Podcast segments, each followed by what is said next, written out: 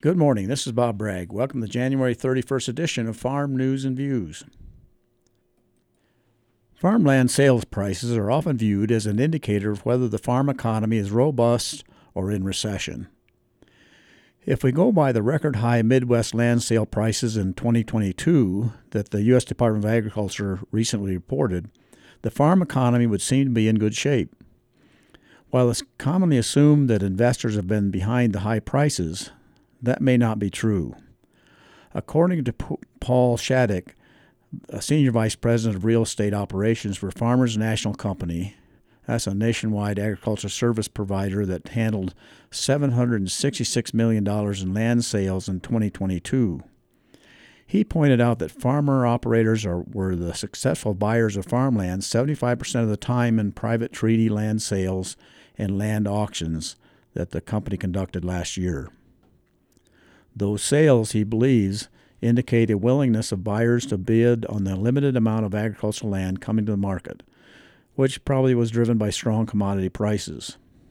Shattuck explains that those strong land values will continue into 2023. At gatherings of farmers and ranchers, they often talk about a perceived disconnect between the general public and what the agricultural community provides to the well being of our society.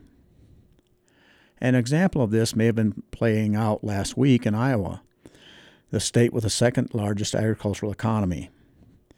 Legislation was introduced in the Iowa House of Representatives to stop Iowans from using SNAP, that's also known as food stamps, from purchasing candy and soda. But it was expanded to restrict the purchase of fresh meat, butter, sliced cheese, and bagged salads. While Iowa legislators debated restrictions on what folks can buy with food stamps, the USDA recognized Iowa as the number one state for commercial red meat production for December, mostly because of its dominant position in pork processing. If approved, the Iowa legislation would basically prohibit food stamp benefits from being used in that state to buy any pork products. I'm curious whether livestock producing constituents of these Iowa legislators are happy about their stance on this legislation. On the flip side, according to a public opinion survey conducted by Colorado Department of Agriculture and Colorado State University last fall, Coloradans want to support the state's agricultural industry.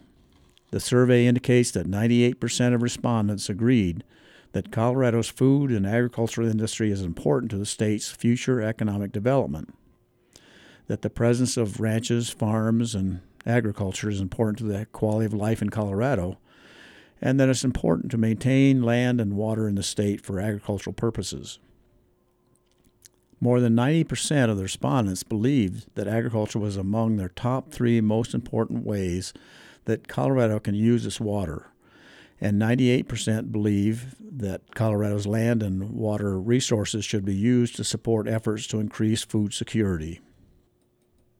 The survey also found that there's a strong support for developing a healthy local food system, and they are likely to choose Colorado grown if they have a choice while shopping for food or dining out. Francis Bacon wrote, Great hypocrites are the real atheists. Until next week, I'm Bob Bragg.